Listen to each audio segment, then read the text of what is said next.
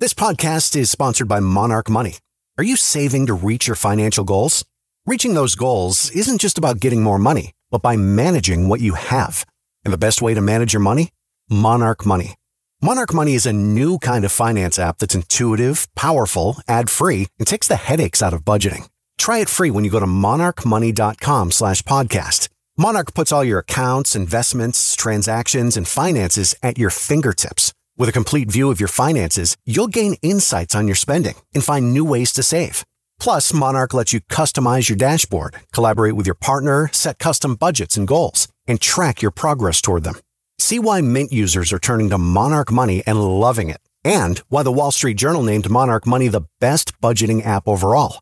Get a 30-day free trial when you go to monarchmoney.com slash podcast. That's M-O-N-A-R-C-H money.com slash podcast for your free trial. monarchmoney.com slash podcast. Today on Something You Should Know, you know that driving while intoxicated is bad, but driving while dehydrated? This'll surprise you. Then, great ways to get things done without feeling overwhelmed.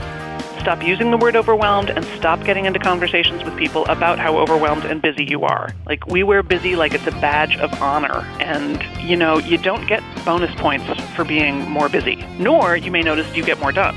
Also, how the pain of loneliness can help you be less lonely, and the importance of self confidence. You can have too much of it, too little of it, and you really can't fake it. You will be strongest. You will be most confident. You will be most persuasive when you have the goods to back it up. It is a brittle confidence that puffs itself up without substance to actually deliver on the promises you're making. All this today on Something You Should Know. If you ask any manager, I bet you they can tell you some hiring horror story because hiring is hard. That's why if you're hiring, you need Indeed. Indeed is your matching and hiring platform with over 350 million global monthly visitors, according to Indeed data, and a matching engine that helps you find quality candidates fast. And fast is good, but quality also matters. And 93% of employers agree that Indeed delivers the highest quality matches compared to other job sites, according to a recent Indeed survey. So, why leave hiring up to your every so often, once in a while, try to do the best you can approach to hiring when Indeed gives you a proven system that works and so many potential candidates, you're bound to find the right person. And listeners to this show will get a $75 sponsored job credit to get your job more visibility at indeed.com slash something. Just go to indeed.com slash something right now and support our show by saying you heard about Indeed on this podcast. Indeed.com slash something. Terms and conditions apply. Need to hire? You need Indeed. Something you should know. Fascinating intel, the world's top experts, and practical advice you can use in your life. Today, Something You Should Know with Mike Carruthers. Hi, welcome to Something You Should Know. As the weather warms up, it becomes easier to get dehydrated. And it turns out that if you drive while you're dehydrated, that may be just as dangerous as driving while intoxicated. Scientists tested dehydrated drivers and found they made double the number of errors compared to those who were properly hydrated, but roughly the same number as someone who had consumed the legal limit of alcohol. They found even mild dehydration can have a negative impact on mental functions from reduced concentration and alertness to changes in mood. While we recognize the dangers of drinking alcohol and driving, it may be just as important to stay hydrated while driving. The recommendation is at least 6.8 ounces of water an hour. And that is something you should know. There are two types of people in the world, it seems. Those people who are really busy, yet they get it all done and they seem to have it all under control. And then there are people who are really busy and they seem overwhelmed by it all. They're constantly talking about how busy they are and their life is so chaotic. So, how do you make sure you're one of those people who has it all under control? Well, here to help is time management expert Sam Bennett. She's author of a book called Start Right Now Where You Are How Little Changes Can Make a Big Difference for Overwhelmed Procrastinators, Frustrated Overachievers, and Recovering Perfectionists. Hey, Sam, welcome. So, if we were to take those three groups of people in your title, overwhelmed procrastinators, frustrated overachievers, and recovering perfectionists, and we, we throw them all in a pot, wh- what percentage of the population do you think we're talking about? Well, from the amount of head nodding and hand raising and smiling I see when I say the title, I'm going to go like 90%. yeah, that sounds about right, I think. Yeah. yeah. We're, we're all in that, just about in that group somewhere. Yeah, and some of it, you know, has to do with the amount of self-punishment that's involved. I mean, I think a lot of people call themselves procrastinators when in fact it just hasn't been the right time yet. You know, you can you can go a little easier on yourself sometimes. Still though, there are a lot of people who seem really busy and stressed out by it. So so what do you think the problem is? What do you see the problem as? Well, one of the problems I hear most often is this word overwhelm. And I hear it more and more, more in the last couple of years than I've ever heard it. I'm so overwhelmed. I'm so overwhelmed. I'm so overwhelmed. And you know, overwhelm is when everything feels like it has the same level of importance. You know, when everything's just kind of coming at you at the same with the same tone, with the same rush, with the same ping, ping, ping, ping, that's when we feel overwhelmed, when we can't discriminate between what's important and what's not important. So to understand that in fact it's a choice. Overwhelm is a choice. It's a choice you are making to not discriminate about all the information that's coming at you all the time. But it but it does seem though, uh, just speaking from personal experience, that sometimes a lot of things really do seem to have the same level of importance. It needs to be done now. And I keep telling myself, yeah, but you can still only do one thing at a time. So even with those things, you're going to need to prioritize them. But, but that feeling of overwhelm that everything has the same importance sometimes feels very real. It does. It does. It's a very, very convincing illusion. And you're exactly right that you can only do one thing at once. And I would actually urge you to step one, take one step back even from that and make sure that you are taken care of. Make sure that before you try to do anything, you are fed and rested and meditated and cuddled and walked and creatively satisfied. You know, this this concept of self-care, you know, shows up a lot in women's magazines and stuff, but really it, it's about making sure that you are calm in the center of your life. And when you get that way, then it's much easier to discriminate between what's important and what's not. It's much easier to prioritize. You have a sense of humor. You're flexible. You can listen when other people are talking. You have good ideas. But when you let yourself be constantly in output mode and you're constantly putting out fires and you're constantly dealing with everything and you're stressed out and exhausted and have no sense of humor, well, the rest of us have to deal with you like that. And you get into which is exhausting, and you get to the state of diminishing returns. But if that's how you have dealt with things for a long time, it's wonderful to tell people to take care of themselves, calm down, take a break. But they don't, and and what they, instead what they do is they'll do that when they're done, and that's what they convince themselves is what that's when that's when I'll take a break and take care of myself when I get everything done. So, how do you get somebody who doesn't think that way to do what you're talking about. Yeah, partly that was my issue too, and this this belief that like I'll wait and be happy in the future. I'll wait and rest in the future. I'll wait and be contented in the future. This is a big um, lie. You know, we think, oh, if I just get this amount of money in the bank account, or if I just hit this goal weight, or I get this gig, and it's not true. And especially if you're not taking care of yourself, even if you do hit the goal weight or get the gig or get the money, you're not in a very good position to enjoy it. So the power in your life is in, is in this moment right now. So to adjust your mindset in this moment right now, to take a breath in this moment right now, and easy stuff like get your cell phone out of the bedroom. Give yourself back that moment of waking up. You know that minute like before your eyes even open and you're not anybody?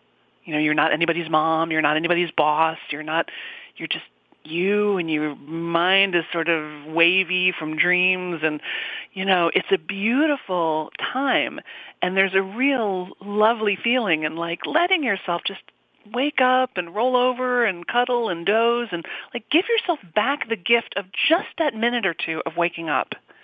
There's nothing happening on your phone that cannot wait another couple of minutes while you start your day in a civilized manner even though you think there is even though you think there is. And it's a trick because, you know, we love, you know, we love to do things for other people and we love to feel busy and accomplished and like we're checking things off the list. And um, Simon Sinek uh, writes very eloquently about that, that endorphin hit that we get, you know, when, and that ding, someone needs me, you know, my message app has pinged. Uh, but I really urge you to turn that on its head and take care of yourself first, even just in the sense of taking a deep breath and and then move forward on all the projects and all the people who need you. But that staying in bed and enjoying it for a minute and taking a deep breath are, are momentary band aids. But but what about a more of a, a long term approach to fixing this? Well, that's the funny thing about it is those little band-aids, those little moment to moment, one degree shifts create long-term effect. Like sometimes the question, what do I want, can feel kind of overwhelming you know, like, what do I want? I don't know. What do you want? What do you want me to want? What can I do for you? Like, that's really, you know, it's hard to ask ourselves sometimes the question, what do I want? But to ask the question, how can I make this moment more me? How can I make this moment right now more me? How can I make this conversation more me? How can I make this outfit more me? This email, this dinner, this, you know, whatever it is I'm working on? Like, how can I just show up just 1% more? How can I be just 1% more authentic and real and present in this moment right now? And the more, it's a tiny shift, and, but the more plugged in you are to your own self, your own natural human beingness, and this present moment, the more people will start to respond to you, the different kind of results you'll get. And you've had this experience, like, you know, you're in line at the grocery store or at the airline counter, and all of a sudden you have like a really human moment with somebody you know, you make eye contact or somebody makes a joke and it's like, oh, right. We're just people here in the grocery store. You're like, right. we're just, and all of a sudden the whole tone changes. Your whole day can change. Your whole life can change. But not if you're not there for it.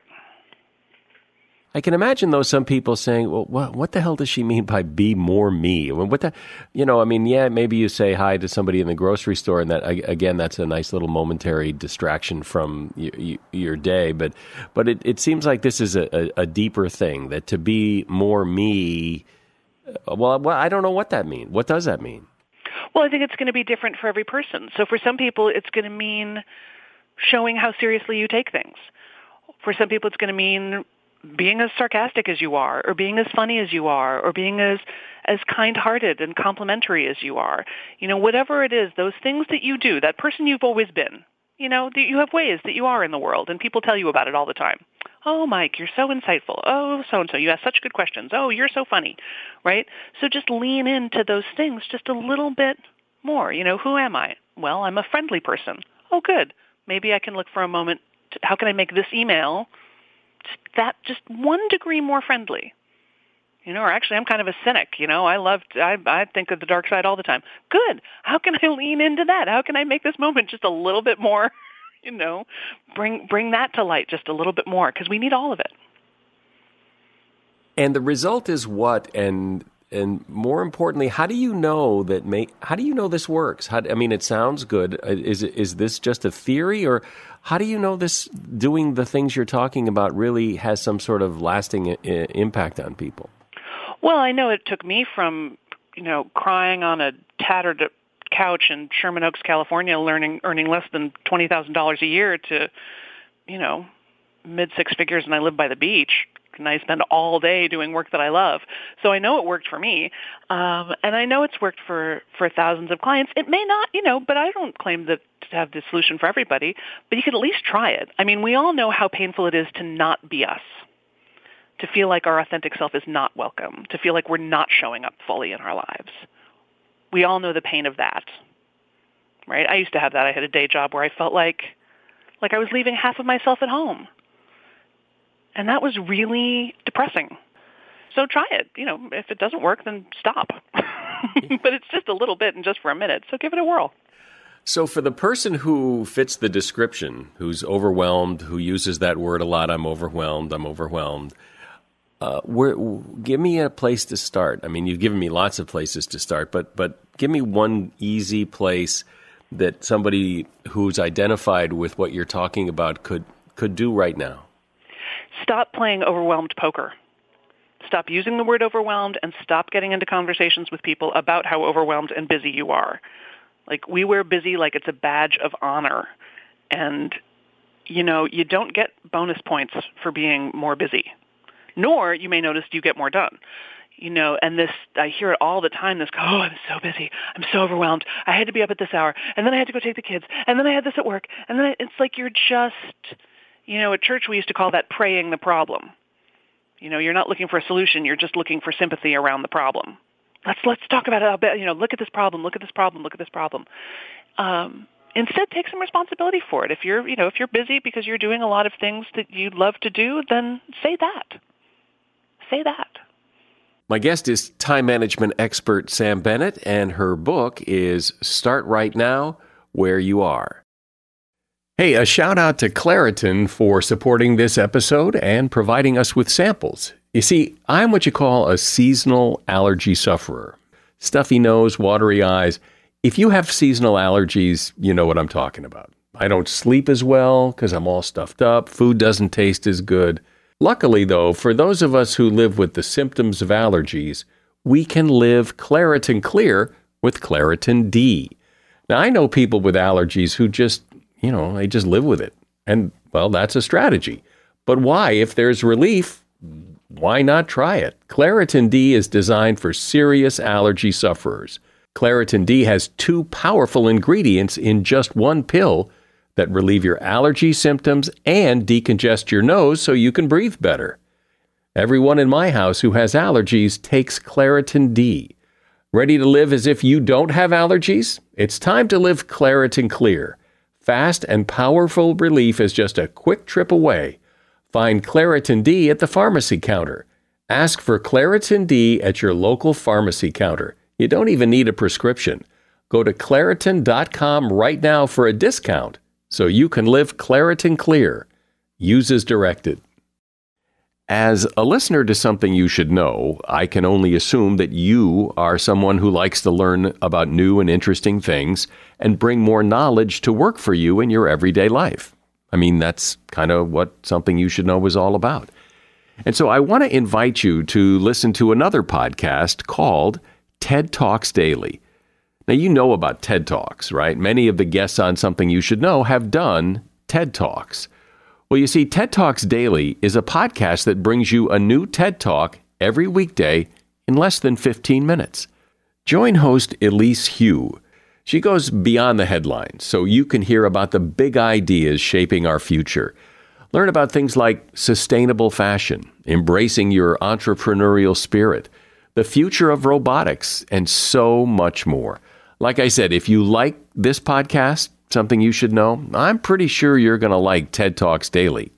And you get TED Talks Daily wherever you get your podcasts. So I think a good question right here is where do you start? How do you put your toe in the water? Because I can understand that some people might say, well, you know, this all sounds good, but it, it, I don't know where to begin. I um, like to put a time limit on things. So I tend to return uh, phone calls, emails, even text messages. I will often wait 24 hours to respond because I don't want to train people to expect that they can always hear back from me right away. I'm not available all the time. I have office hours. I'm available during office hours. If you contact me outside of office hours, you're not going to hear from me until the next day. And that takes discipline. You know, I'm a I'm a solopreneur. I'm an author. I'm a writer. I've got, you know, it's really just me here. and I have that feeling just as much as anybody else does of like, oh, I've got to get back to them right away. It's like, no, no, I don't need to contribute to the franticness. They'll, they'll still be there tomorrow. It's okay it's okay. Yeah, and, and I think people who who suffer from being so busy, being busy, uh, look at those people who actually take a day to return an email and wonder, you know, what the hell's wrong with them? I mean, how, uh, how nice that would be to be able to do that, but some people just can't go 30 seconds without responding to an email. And, and yet, wouldn't it be nice if you could actually take that deep breath and say, that can wait? Exactly. Exactly. And to spend just a little bit of time every day on the projects that matter most to you. And again, I know it sounds, I know people are going to hear that and go like, oh, that's selfish. That's selfish. I couldn't do that. That's selfish. It's actually the opposite of selfish. Because when you spend time doing the stuff that really lights you up, and whatever that is, maybe it's a couple of minutes of playing guitar, or maybe it's doing some writing or doodling, or, um, you know, or running or praying, or whatever it is you like to do. When you spend just a little bit of time every day doing that, you're lit up and we can see that. Then we get to see this part of you that's engaged and that loves life and that is in doing fun things where, you know, your whole day isn't just an obligation, but there's joy in it. And then the things that are obligations become more joyful. You bring that joy into those moments as well. You know what I'm hearing here, and, and that's kind of interesting, is that you know people don't realize that that overwhelm and that busy being busy thing is in many ways self-imposed, but they don't see it that way. That's right. And taking a hundred percent, you've got to take a hundred percent responsibility for the results of your life. It's it's you. You know, people say, "Oh, I'll get to it when it's not so crazy." Crazy, you know, honey, the crazy is not out there. The crazy is you. You're the one saying yes to all this stuff. You're the one responding to things every day in the way that you do. And, you know, it's an important part of growing up is learning to self-manage and to say, you know, I will keep my cool.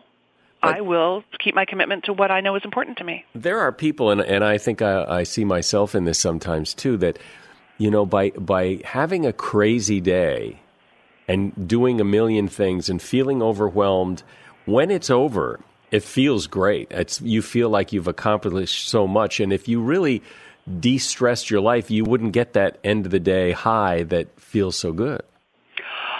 Oh, I wouldn't confuse the the deep satisfaction that comes from productivity with uh, adrenaline those are two different things. And the adrenaline rush does does feel kind of good. And I, I I'm a busy bunny myself. I mean, I wrote and published this book in 11 months. I mean, I my first book was called Get It Done. I mean, I love to get things done. Don't get me wrong.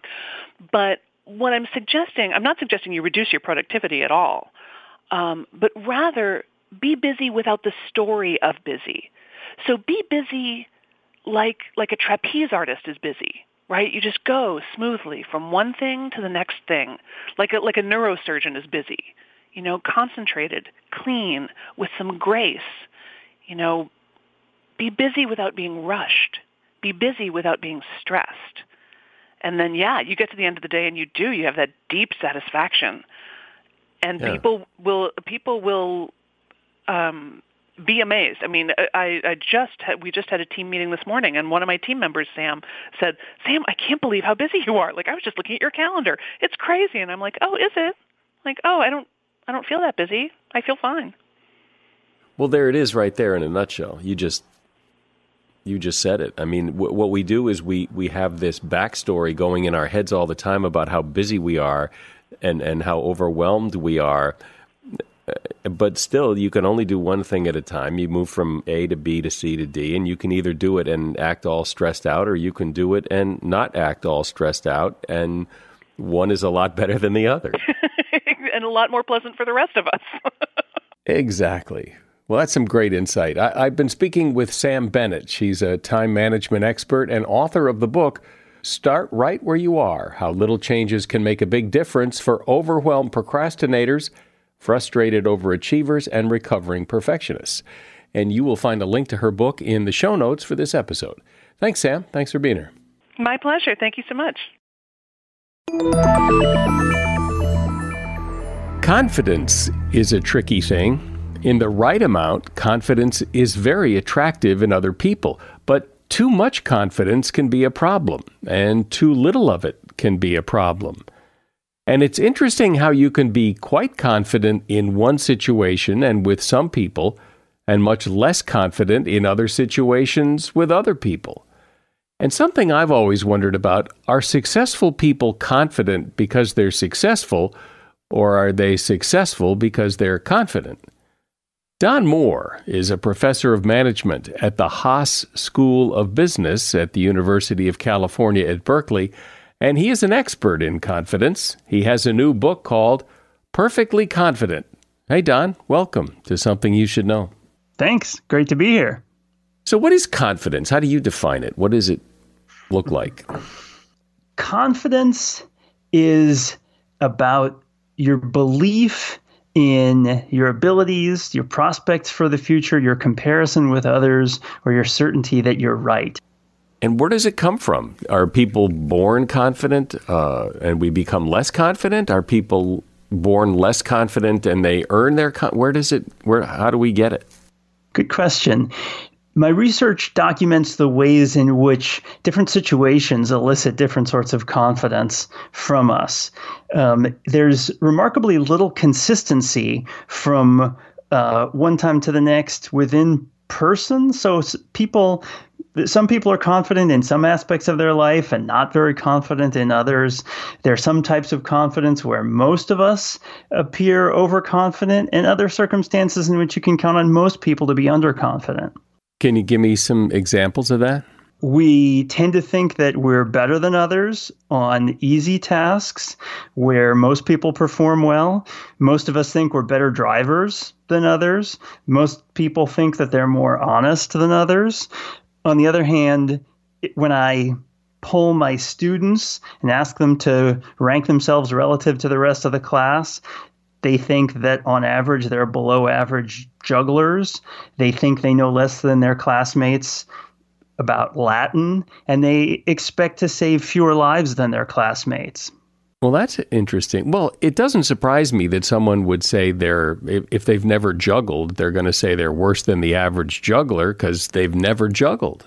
When you know you're bad at something and you're not so sure about others, there's the temptation to think, well, maybe one of my classmates had a previous career in the circus and uh, I'm going to be worse at juggling than they are. And that points the way to the circumstances under which all of us are prone to underconfidence. The imposter syndrome, when we encounter some challenging task and we're tempted to think, maybe I'm not cut out for this, maybe I'm not good enough. And the truth is that everybody else is suffering exactly the same challenges and exactly the same hits to their self esteem. What about just in, in everyday life? How common is it for people to, you know, sit at their desk or wherever they work and sometimes think, what am I doing here? I don't I don't belong here. This is way, I'm way out of my league. Is that normal or is that unusual? I think everybody has had those feelings. And we're most prone to have them when we experience some private challenge and are tempted to think, oh, this is so hard. Surely it's not so hard for other people. One example that most of us are painfully familiar with is writing. Writing well is hard. I believe it was the writer Eudora Welty who said, Writing's easy. You just sit and stare at a blank piece of paper until droplets of blood appear on your forehead. These days, you st- sit and stare at a blank screen until droplets of blood appear on your forehead. Writing well is difficult for everybody. And when you're suffering its challenges, it's easy for you to think, oh man, I'm so bad at this, not realizing that it's hard for everyone. I've always found it interesting how the same person can be very confident in one situation and not in another. Like you're really confident at work and on your job, you you're top of the top of your game and then you come home and and at home your your kids are a mystery and you don't know what you're doing. Confidence is really domain specific and whether you your beliefs are accurate or whether they lead you to be overconfident or underconfident really depends on what information you have at your disposal and the specific details of the task or, or domain or what sort of feedback you've gotten recently. Obviously, if things have just gone wrong at home and your kids have misbehaved or um, uh, responded in some way that, that made you unhappy, it's easy for you to think of all the ways in which that part of your life is going wrong and, and lose confidence in yourself. But it does seem to bleed over a little bit. Like if you're feeling unconfident about something, it it, it kind of has a, a dampening effect, I think, on everything to some extent, don't you think? It can. Yep. Yep. Those feelings bleed over, and often in completely misleading and uninformative ways, right? So we'll feel, we'll mess up on something in particular, a writing assignment, we forget an appointment, and there's a temptation to overgeneralize and think, oh, why am I so incompetent? Why am I so forgetful? Well, the truth is, you're remembering lots of other things, and overgeneralizing from that one instance is a mistake. How big a role is confidence or lack of it or too much of it? How much does it actually help or hurt you perform?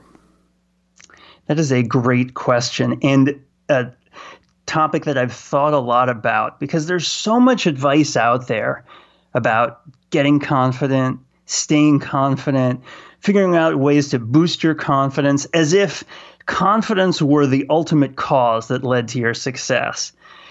And I think people are prone to confuse correlation with causation. We observe all around us confident people succeeding, confident athletes more likely to win, confident politicians more likely to get elected, confident business people more likely to succeed.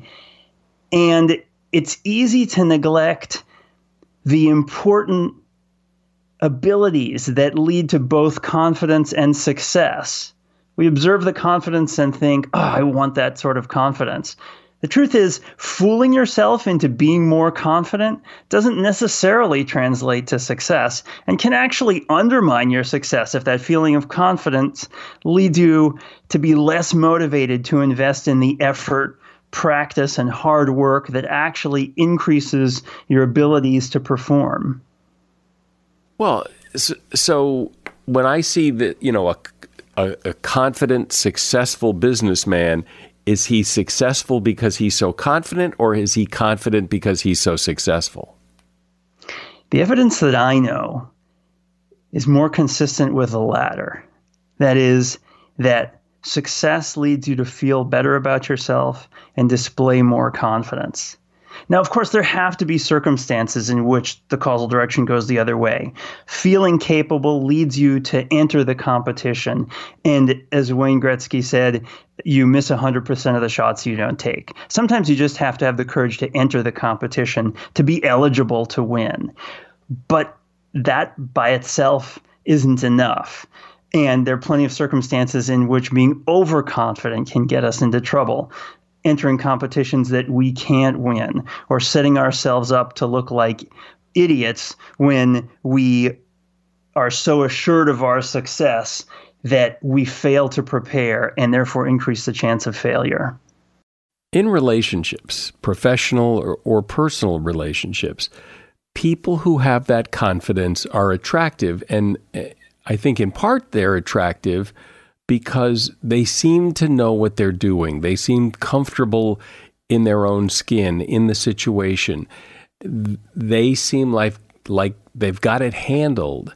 And there's something not only appealing about those people, but there's something appealing that about that quality and wanting to have it.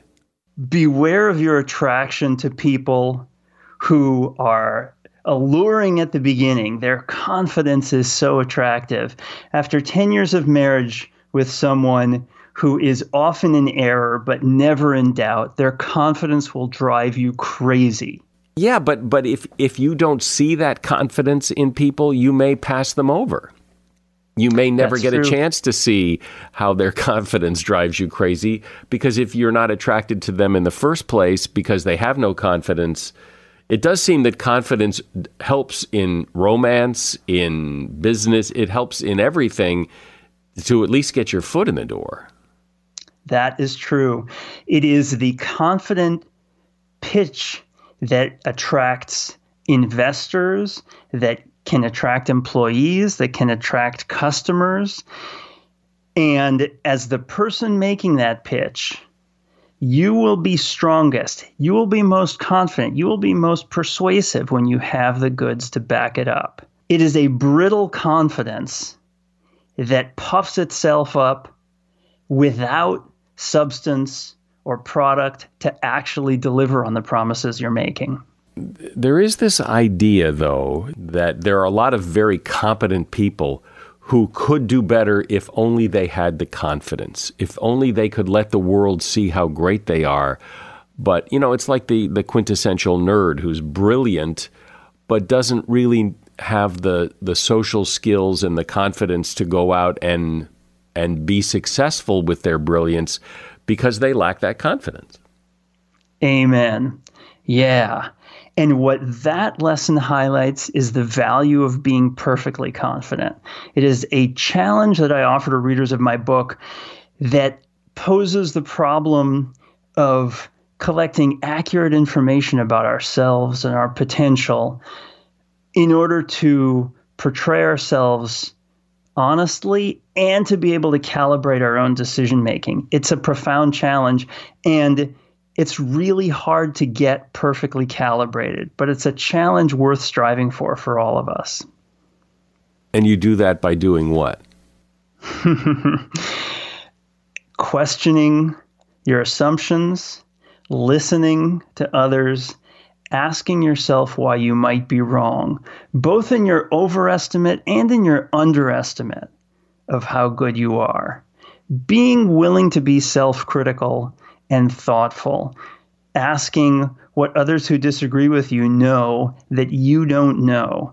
These are all useful tools for helping you get closer to the truth and getting accurate information. Is there value, though? How often have people been told, you know, we're going into this meeting, act confident, act, be confident. And, and if you're not feeling it, is there any value in trying to act it? Fooling yourself and others into being more confident when you lack the substance to back it up comes with real risks. On the other hand, bucking up your confidence so that you can outwardly portray the substance, the accuracy, the strengths that you truly possess, that is wisdom.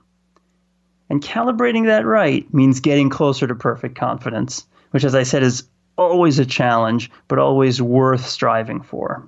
But isn't the lack of confidence not only not having the goods to back it up? It's also, you might have the goods to back it up, you just don't have that self worth or, or that belief in yourself as a person, you may have all the evidence to make your case. You may have invented the next best mousetrap, what, whatever it is.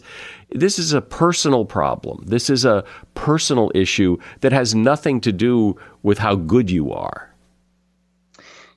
Your question makes me think of a story that the psychologist William James tells in an essay that he wrote, in which he imagines himself on an alpine journey, stuck at a spot where he's got to leap over a crevasse. And he imagines two possible scenarios one in which he's got the confidence in himself to know that he'll make it. He jumps, he makes it across, and lives to tell the tale.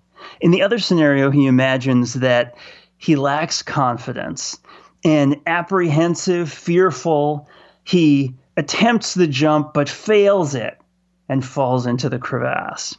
He advises In such a situation, I would be a fool not to believe in myself. Yes, there are some circumstances in which your faith in yourself will help you jump a little bit farther. If the fearful, apprehensive William James could only jump a five foot crevasse, and the bold, confident James could make it across a six foot crevasse, and the crevasse is actually six feet wide, then he should believe in himself and he should go for it. But it does not follow from that argument that you should always believe in yourself. If the crevasse is 20 feet wide no amount of self confidence will help him make it across. And deluding himself into the belief that he could make it, uh, while admirable, if it leads him to jump to his death, still qualifies as a mistake. Okay, well that's fair. I get I get that. And I would imagine that the, that the same is true uh, on both sides of that, that. That confidence is a delicate balance between not being underconfident and not being overconfident. Exactly. And finding that balance requires figuring out how good you are and what your potential actually is. Well, you wait a minute. I want to stop you bit. there. I want to stop you there because you said that before too.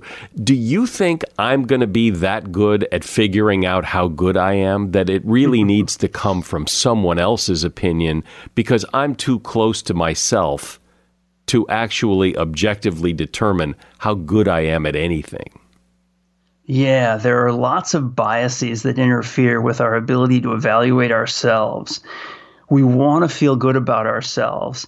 We prefer to attend to affirming messages and praise. And so it takes real courage to actively seek out honest information, truthful feedback, and advisors willing to criticize us for our weaknesses and point out ways that we could get better. If you do that too much, though, I always think that, you know, if you're always looking for people to tell you what you could do better, it starts to wear on you that, gosh, I'm really not very good because all these people keep telling me what I did wrong and how to fix it. I do worry the, that the advice I'm giving could be taken as a recommendation to lower your sights or to aspire to less. And that's not what I intend at all. That would be a mistake if I make you underconfident. The truth is, all of us have vast untapped potential. And being able to take advantage of that potential and the uh, the real magnificent opportunities before us require appreciating what we're capable of. So yes, grabbing opportunities with both hands, believing in yourself when you can succeed, imagining a better world that's possible. That is part and parcel of being well calibrated in your confidence. Is it fair to say, based on what you've seen, that people who are more willing to try, more willing to allow themselves to make a fool of themselves, to give it a shot, try new things, tend to be more confident than people who don't. Yeah, and that causal arrow goes both ways, right? So people who start out with a little bit more faith in their ability in some domain, they're just more likely to give it a try. But it's also the case that people more willing to give it a try often figure out that the things that they had been afraid of, fear of failure, fear of, of embarrassing themselves, eh, that's not such a big deal. And the potential upside of trying some new activity and finding out that you love it, that's huge.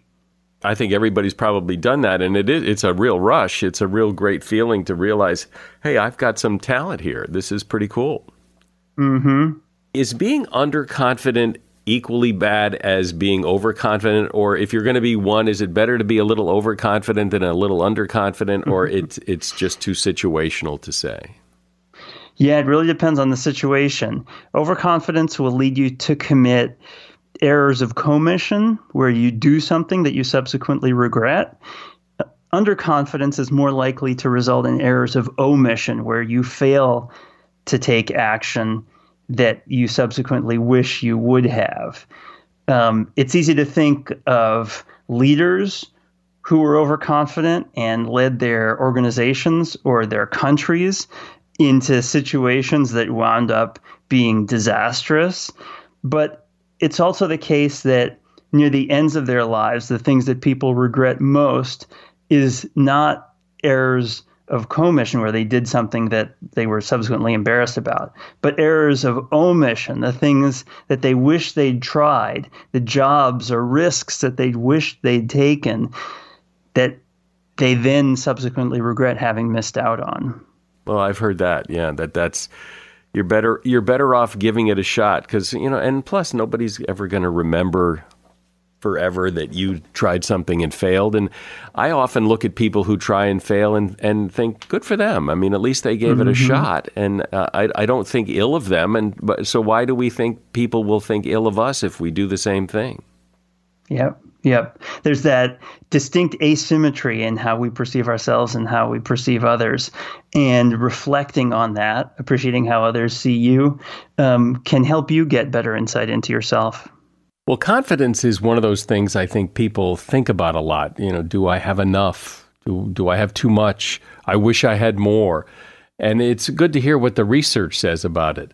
Don Moore has been my guest. He is a professor of management at the Haas School of Business at the University of California at Berkeley, and his book is called Perfectly Confident. You'll find a link to that book at Amazon in the show notes. Thank you, Don. Pleasure talking to you. And finally, today, on something you should know the feeling of loneliness. I don't know anyone who hasn't had at some point in their life a feeling, that feeling of intense loneliness. And it's been described as feeling almost painful, physically painful when you feel that lonely. And it turns out that there's a reason for that. Loneliness is a motivator, according to Dr. Pat Love author of the book Never Be Lonely Again, human survival has always depended on people working, living, and being together in groups. Loneliness exists to motivate people to connect with other people in order to survive.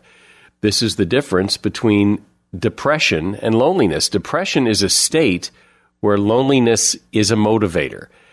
And the magic cure for loneliness, according to Pat Love, is to simply show up for something that means something to someone else. It works every time. Interestingly, internet relationships do very little to help battle loneliness. In fact, there is some research that shows that cyber relationships actually make lonely people feel even more lonely. And that is something you should know. If you enjoyed this podcast, you got something out of it, I imagine someone you know would enjoy it as well. So please share this podcast, tell your friends about it, and ask them to listen. I'm Mike Carruthers. Thanks for listening today to Something You Should Know.